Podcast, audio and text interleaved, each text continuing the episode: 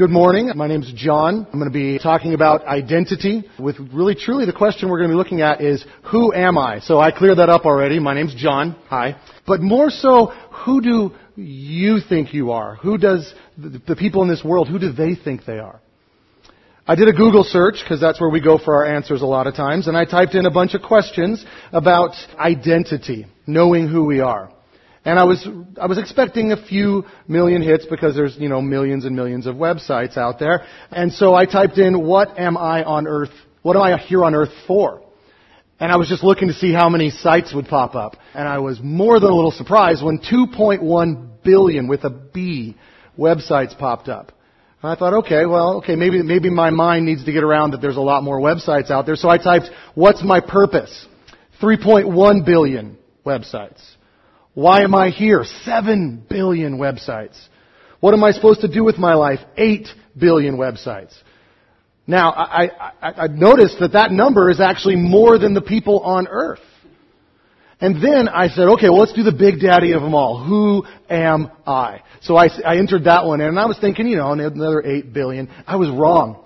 It was 17 billion websites about who am I. And actually, I went back and checked a few days later, and it was another 150 million more. So they're just churning these out. And I teach the Bible, and I coach sports, and I do some other things like that. I don't do anything with math, but I did some simple math here. And that's 5 websites for every single person on earth to answer that question. So this is a serious question. There actually is a whole profession now to help us figure out who we are. They're called life coaches. You go 20 years ago and you were to look for something with the words life and coach in it. Usually it's the coach needs a life or life as a coach or something like that. But usually they're not sandwiched together as life coach. This is a new profession in the history of the world. As a matter of fact, since 1999, the profession has grown by over 600% just here in America. We're struggling. Who are we? These life coaches and other counselor types will get to you and want you to figure out your identity based on what you like, what you do, what things you feel. And so I want to ask you, what's your life purpose? Earlier this week when I met with Scott and Travis and we were going over our sermon ideas, we all agreed we couldn't start with that question because of where we're sitting. We'd get a very churchy answer. We get the answer, well, I'm to be a Christian. I'm to believe in Jesus Christ. I'm to whatever. But I started it with the Google search because I wanted you all to think, what do I see myself as? What do I see myself as? I'm a mom. I'm a dad. I'm a parent. I'm a student. I'm a teacher. I'm unemployed. I'm employed, right? We have this identity that we take on to ourselves. The world says the first thing that identifies you is what you do, right? You're at a dinner party, you go up and you introduce yourself, and the first question is not invariably, favorite this or favorite that. It's, well, what do you do, right? And we introduce ourselves that way. And if that doesn't work, the world says, well, then just trust your feelings. If what you do, you're kind of like, I don't really like my job, but I feel like I'm this. And if that doesn't work, last resort, what do other people say about you? And so these answers are all not adequate. Why? Because they're not what the Bible says. The Bible's answer to this is more complex but easily understandable. And so I'm going to explain to you how that is. But first, I'm going to tell you what my identity is. Okay? I'm a dad. I'm a teacher. I'm a coach. I'm a husband. I'm a son. And I do all of these for the proclaiming of the excellencies of God. Now, I'd love to say that I do those perfectly, but I do have my wife and my mom in the room. So I know that they will say that I don't. So as much as this was a reminder for me, I hope that this is a reminder for you, because I know many of you are a lot farther along on this proclaiming than I am. So let's get into it. Now, I'm going to ask that you all stand again for me. And if you would like to have a Bible without those pesky pop-ups and things like that, there is one in front of you in the pew. And on page 1201 of the NIV, I'm not sure what the ESV one was, but you can find it. Otherwise, it'll be here on the screen. So I'm going to read this to you. We stand up for things when they're important.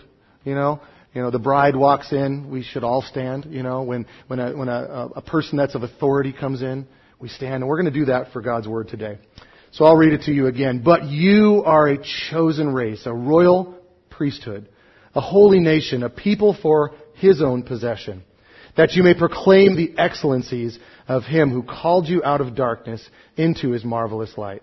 Once you were not a people, but now you are God's people. Once you had not received mercy, but now you receive mercy. Thank you for indulging me. Have a seat. I promise that's the last time I'll make you stand up. People are searching for identity.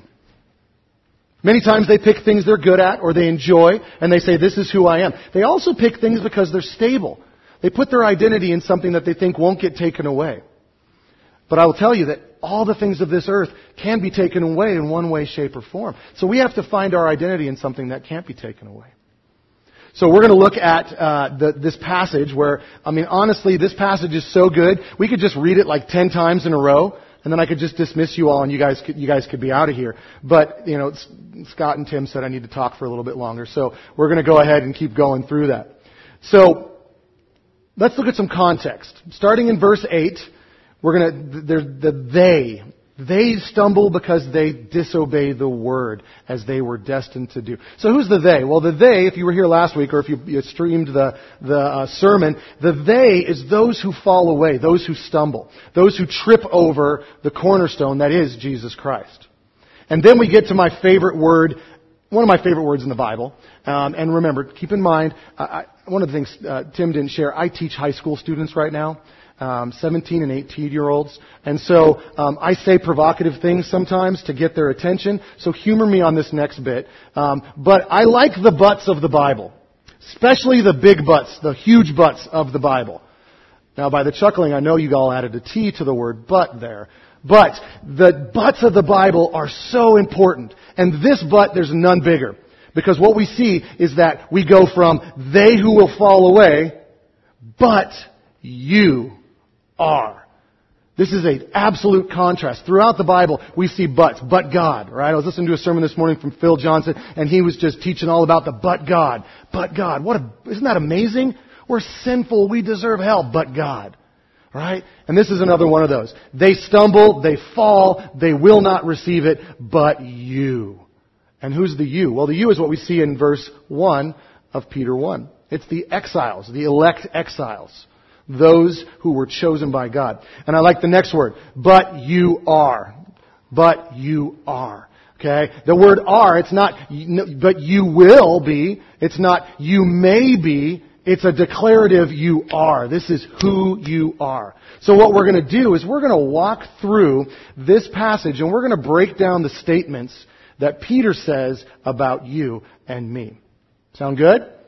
All right. First point we got is our identity is not found in what the world says, but what God says. Our identity is not found in what the world says, but what God says. The world is not a source, and by extension, we are not the source. You are not the source. God is the source. And so under the inspiration of the Holy Spirit, Peter is going to tell us what we are. And he gives us 5 declarative statements. And we're going to walk through these. So the first one, as you can see on the screen, a chosen race. Now, what does this mean? What it means is it means a group set apart. And that word race means family. Okay? It's where we get the word genealogy from. That's what the Greek root is. And the idea here is that we are unified by faith. It's not ethnicity. It's not skin color. It's not nation of origin. It is we are unified by faith. Now, this is a contrast. Now, I love that Peter, he just knows his Old Testament so well, right? This fisherman, this layperson, knows his Bible so well that he can't help but just exude it. And this is an indirect reference to Isaiah 43, where Israel is called God's chosen people. So Peter's saying, you are chosen now as well. A.W. Tozer says, it's that we're a new species. A brand new species.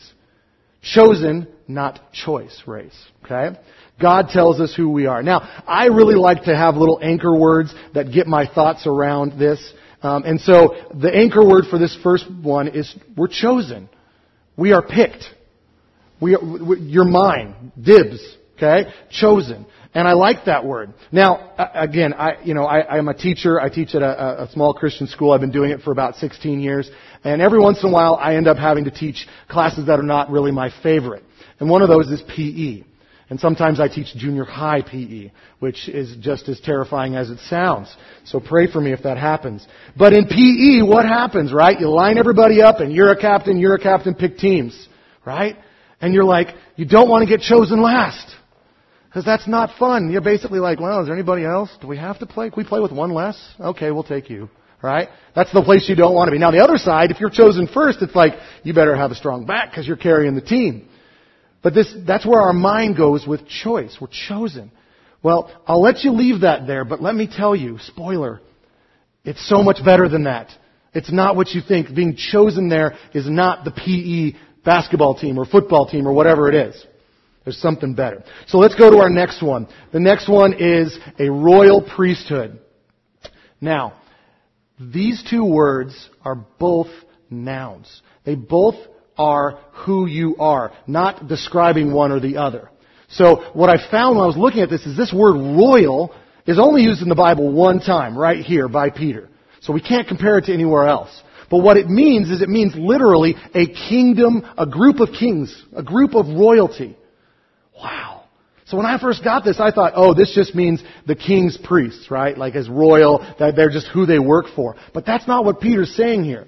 Remember, our commas in the Bible are not inspired, all right? And this is an example of where it goes together, but also there's a great point here. Don't miss it. We are royalty. Now, in the Bible, in the Old Testament, which again, Peter is just filled with the Old Testament here, where did the kings come from? They came from the line of Judah. I am not Jewish, and even if I was, I wouldn't know what my tribe was, because nobody knows anymore. So there's no way that this pauper, that this non-Jewish individual would ever be in the line for the king.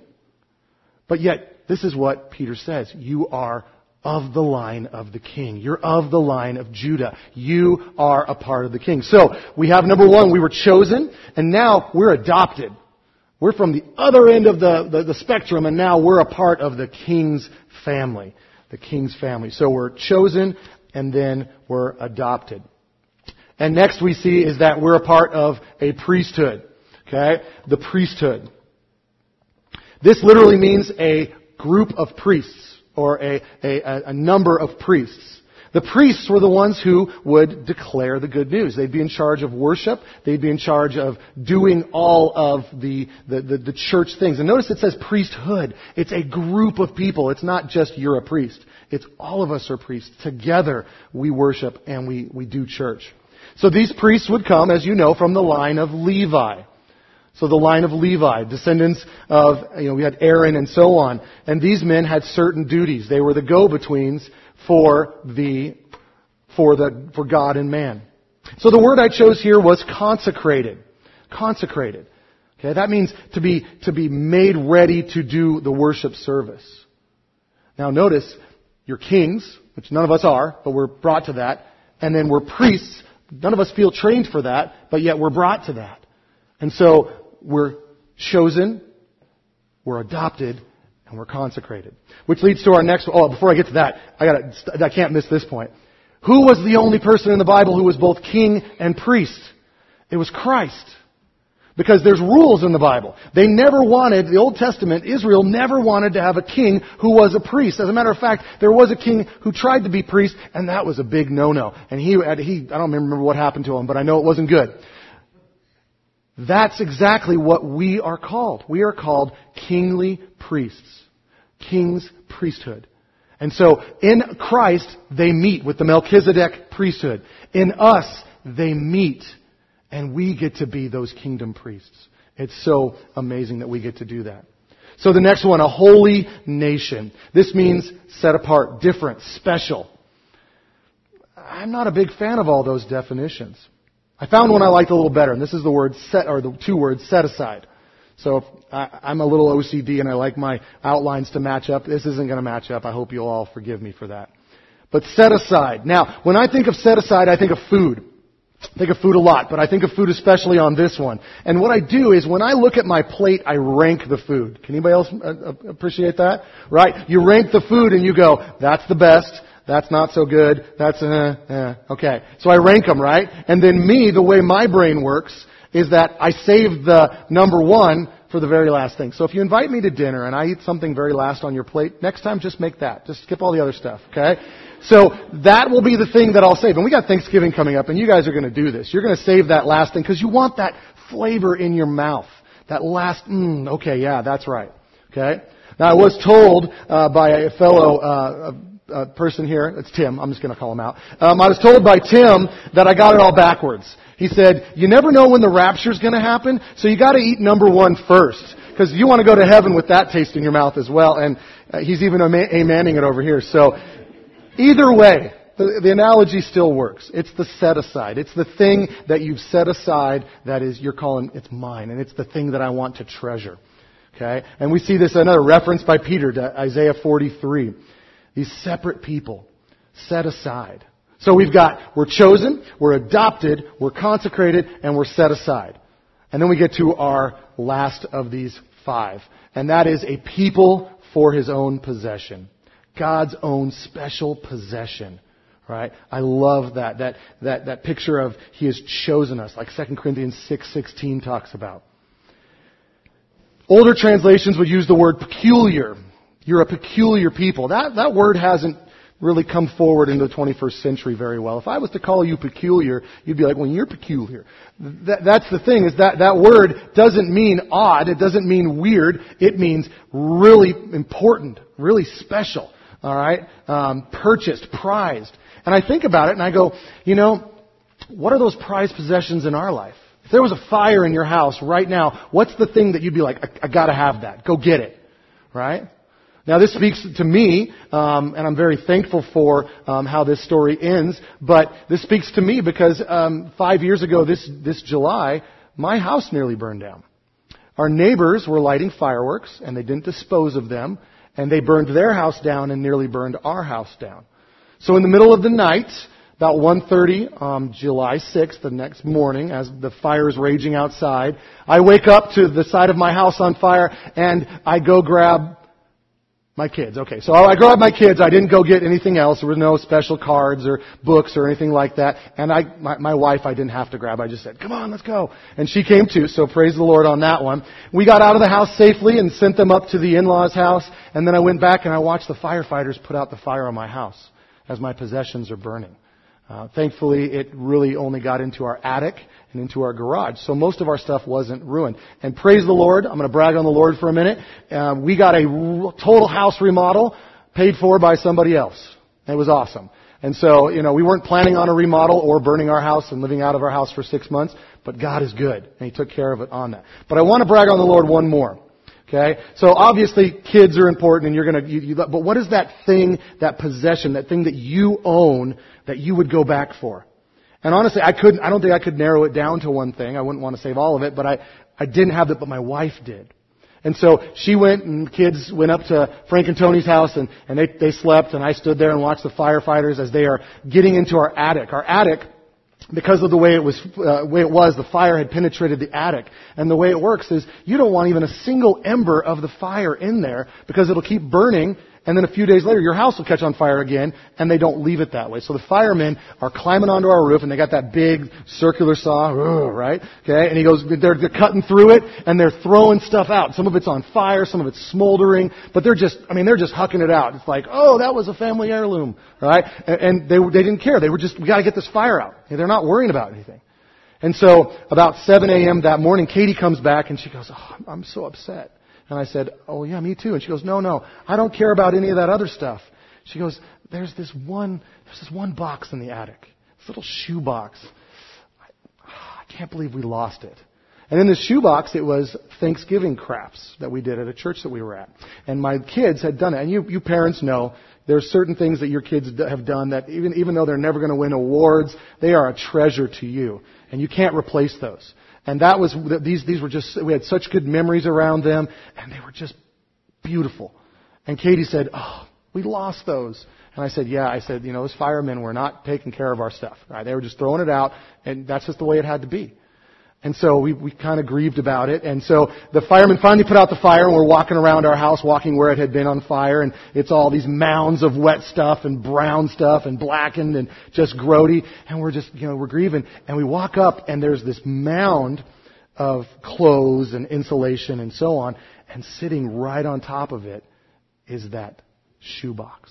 And it says, Kids Thanksgiving Crafts. So we're thinking, we just got a bunch of pieces. They're all broken. We went over. We opened it up. They're in perfect shape. They're not wet. They're not smoke damaged. I mean, I don't know how this happened, because literally a firefighter would have had to have gone up there and grabbed it gingerly and walked down and set it down for it to be in the shape it was in. So we were just like, praise the Lord. That is so awesome. God, why would you do that? It's because God understands what it's like to treasure something and want it for His own. Someday in heaven, I don't think we'll have Google, but we'll have some sort of search device. And I'm going to Google that moment, and I'm going to go, Lord, how did you do that? Was it like a transporter, like Star Trek? Or was it an angel? What was it? Because however you did that, that is awesome. But that's how God sees you. And so the word I've chosen here is the word adored. So we are chosen, we are adopted, we're consecrated, we're set aside, and we're adored. Now let's return to that PE class. I know that probably triggered a few of you, and you're going to be upset. That's okay. We'll make it. That PE class, lined up, chosen based on skill. Notice that all of these that are listed here are not about how good you are, not about how amazing you are. Instead, it's about how amazing He is. You aren't loved because you're valuable. You are valuable because God loves you. Now, Peter, again, like I said, he quotes the Old Testament. Like I told you, I'm not going to make you stand up for this one. But in Deuteronomy 6, 7, and 8, Moses writes about Israel. And see if you can catch some of the flavor that we see in this passage here. For you are a people holy to the Lord your God. The Lord your God has chosen you to be a people for His treasured possession. Out of all the peoples who are on the face of the earth, it was not because you were more in number than any other people that the Lord set His love on you and chose you. For you were the fewest of all people, but it's because the Lord loves you. Why did God choose you? Because He loves you. Why does He love you? Because He loves you. But what about He loves you? But I do. He loves you. That's the understanding that we need to have. It's one thing to say I'm the type of person that understands this. It's another thing to say I'm the type of person who is this. And that's what we're trying to change here today. We're trying to remind ourselves of that. So let's go to our second point here. That you may proclaim, this is what we're called to do, proclaim the excellencies of Him who called you out of darkness into marvelous light. Whew. Out of darkness into light. Now, there's a word in there, that word proclaim, that sure sounds like an evangelism word. If your identity is not based on the five things that we've gone over, you're going to see this idea of evangelism or proclaiming or sharing as a program that a church does, instead of seeing it as the identity of who you are. And that's what we want to do. We want to change our actions and our identity. And when we get to the identity, our actions are going to fall right out of that. So let's break this phrase down a little bit. The first word we see is the word that. This word that is a purpose statement. So we have all these things. God chose us. He adopted us. He consecrated us. He set us aside. And He adores us so that, and then whatever comes next is the reason why He did it, or the purpose for it. And we see that in the next passage. It says, so that you may proclaim the excellencies of Him who called you. Excellencies. That word excellencies means the goodness, the virtue. Proclaim, or the called means to invite or summon in. So what He's saying here is He's saying, God made you these five things so that you could proclaim how good He is because He brought you in. Now I want to return to that word proclaim. This is a word I struggled with a little bit because it has kind of a churchy sound to it. And so I wanted to dig in and try to find out what it is. And doggone it, Peter, this is a word only used once in the New Testament. So I couldn't even compare it to somewhere else in the New Testament. So I had to do some word study on this, and there were a bunch of different ways. Some people said celebrate. Some people said show forth. Some said declare. And then this one guy, he said advertise. And I went, ooh, okay. I like that word. We can do something with that. And so I started thinking about advertise. And again, I teach 18-year-olds and 17-year-olds, so my mind went on a bunny trail pretty quickly. And I started thinking of advertisements that I liked. So if you'll bear with me, we'll chase this bunny for a second. And I started thinking of my favorite advertisements. And did you guys know that we see between 30,000 and 60,000 advertisements a year?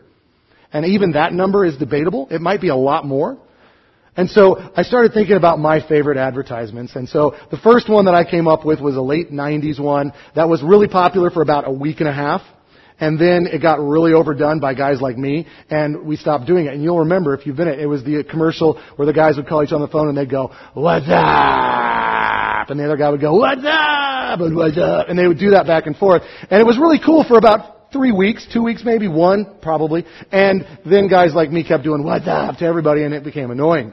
So that was one that stuck in my head. Another one that I kind of am amused by is the Old Spice one, right? Right? You guys know that one, right? And it's all these random things happening behind this black guy who's standing up there with his shirt off, and it's weird. But I buy Old Spice, so there you go. I guess it worked. But my favorite commercial, actually I have two, but my favorite commercial comes from Jetta. The Jetta car commercial. Now, there's one with Darth Vader where the little kid's like trying to make the car and then it turns on and he thinks he's got the force. I think that one's cute. But this one is an older one that I love.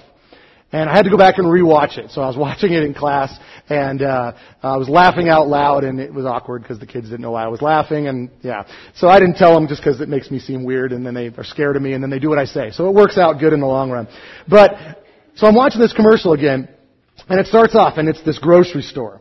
Right? And then this Jetta drives up, stops, and the guy gets out and he's all like, yeah, that's my Jetta. And he walks off camera, right?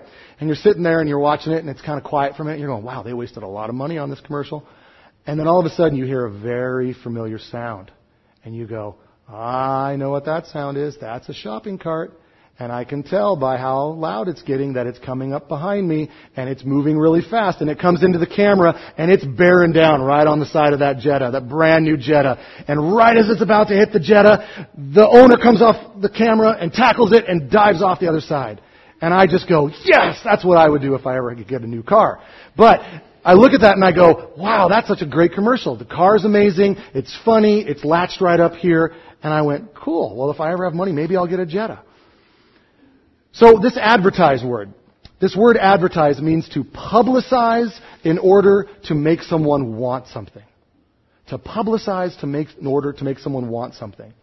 So we are to advertise the goodness of who God is. Now you're like, okay, wait, but isn't advertise a kind of a loaded word? Don't we have this negative connotation about it? It's like to manipulate to get us to buy something we really don't want. Right? There's going to be thousands of advertisements this week as we get closer to Black Friday and then Cyber Monday and then who knows what Tuesday and so on, right? But listen, advertising works. And let me tell you why. The first one is that unlike actual advertisements, which are to make money off of you, when we advertise, we get nothing. We get nothing. When you proclaim the excellencies, the goodness, when you advertise the goodness of God, you're not more chosen. You're not more adopted. You're not more consecrated. You're not more set aside. And you're not more adored. Because you're already done that 100% in Christ Jesus. So it becomes something that we can't help but do because it's nothing we get out of it. And then the second point I'd say on this is, what do we get out of it? We get the joy of sharing it with others. How awesome is that? That we can talk about the thing that's most important to us and declare how good it is and then watch it happen in others. Some of you in this room have done that. You've shared the gospel just by being who you are, and you've watched the person across from you have that darkness into light. And it's amazing. And it's joy-filled. C.S. Lewis once said, if you love something, you can't help but share it. And I think that's a very good definition. It reminded me of a relative. Now, this relative is not a member of this church, and it's not my mom who's sitting back there either. And you guys don't know who this is, so don't go blaming Frank or somebody else or Katie for this. But this relative is an evangelist, okay? But he's not the typical evangelist. He's not the kind of evangelist that's up there saying turn or burn or anything like that. Instead, he's an evangelist for his favorites. And what do I mean by that? His favorite movie, his favorite television show, his favorite comic book, his favorite food, right? And he just sits down and he describes it so just amazingly that you can't help but start like salivating, right? It's like that show, The Best Food I Ever Ate, right? When they're describing the food. That's what he's like with everything. And it's amazing. And what's the most amazing about it is he's got terrible taste. I mean, his taste is from my perspective, it's horrible. Okay, it's good for him. But for me, and yet I'll go, wow, you know what? The way he describes that, maybe I should try it. I should see if I could get that on Amazon. Should we go to that place for dinner? I mean, it's 100 times in a row that I watch the show that he watches and I go, I hated that. That movie, oh man, I can't get my money back. But yet 101 times I go, you know, he described that so well. Maybe I should do it, right? And he can't help it because he loves it so much that it just overflows out of him. And that's ultimately what we are supposed to be. We're supposed to be someone whose the excellencies of God are so real to us that it just comes out, that we can't help but sharing it. So what are these excellencies? The excellencies, as you can see there, are called out of darkness into marvelous light. The darkness into life, unbelief into belief. And we've experienced that, haven't we? Right?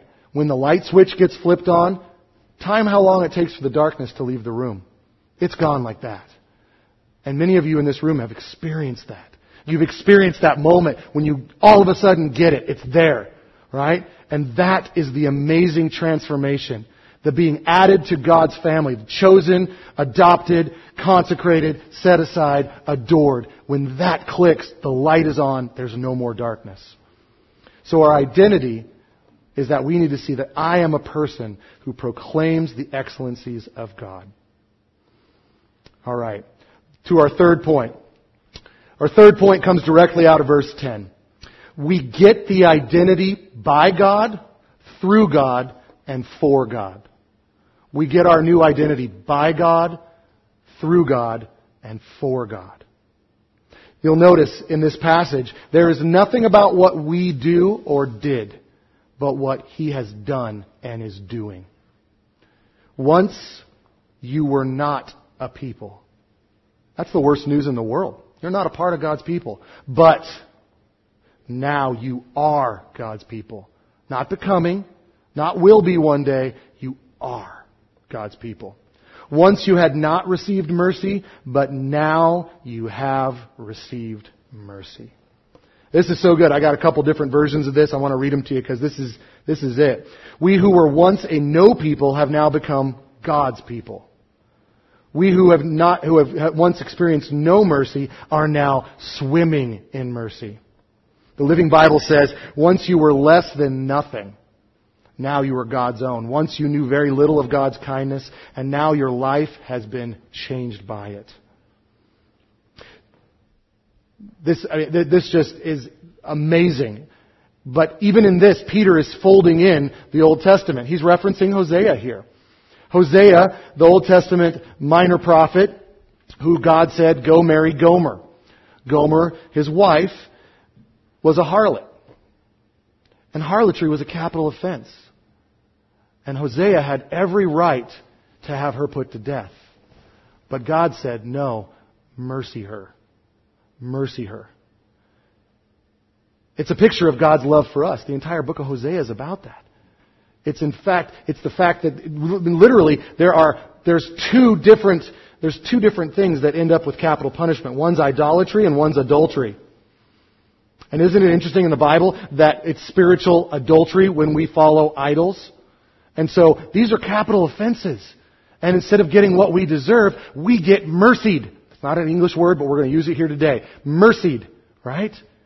Jesus took our punishment, the capital punishment, and we receive mercy. Mercy by its definition cannot be deserved, earned. It can only be accepted. And that's what we see right here in Christ Jesus. So now, based on your behavior and how you live your life, you may be going, am I really one of God's people? This verse makes it clear that you once were not, and now you are.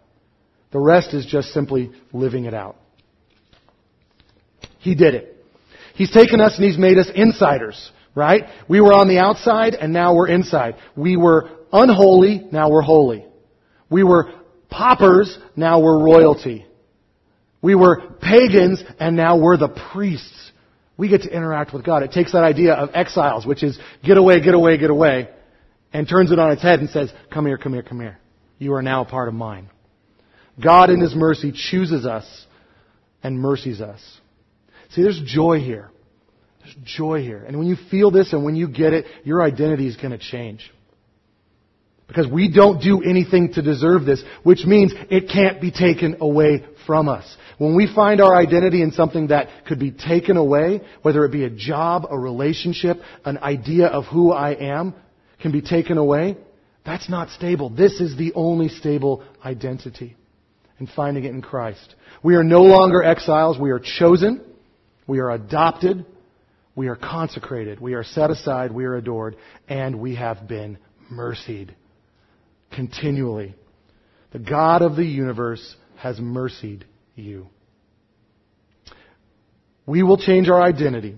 We will be proclaimers of the excellencies of God when we see ourselves as someone who does that. Then our identity now becomes our reinforcer. Why do I proclaim the excellencies? Because I'm someone that proclaims the excellencies. It no longer becomes a task, but it becomes who you are, and it reinforces itself. You do it because it's who you are, and then it feels good to be who you are. So to summarize, your identity is found in the mercy extended to you by God when you did nothing to deserve it. Everything else in your life, how you parent, how you work, how you drive, how you talk, all of it flows out of understanding that identity. So let it flow. Let's pray. Lord Jesus, You are a good God. Lord, You took our sins on that cross, took our place that was well deserved, and then You gave us Your place. Lord, we get to be chosen like You are chosen. We get to be a part of Your kingdom. We get to be a priest in Your priesthood. We get to be Your possession. We get to be adored by You because of Your mercy. Help us to not miss that. Help us to live that out daily. Help it just to be something we can't control not sharing. Let us be Christian everything as we walk out of these doors today. Lord, remind us of this. In Your name, amen.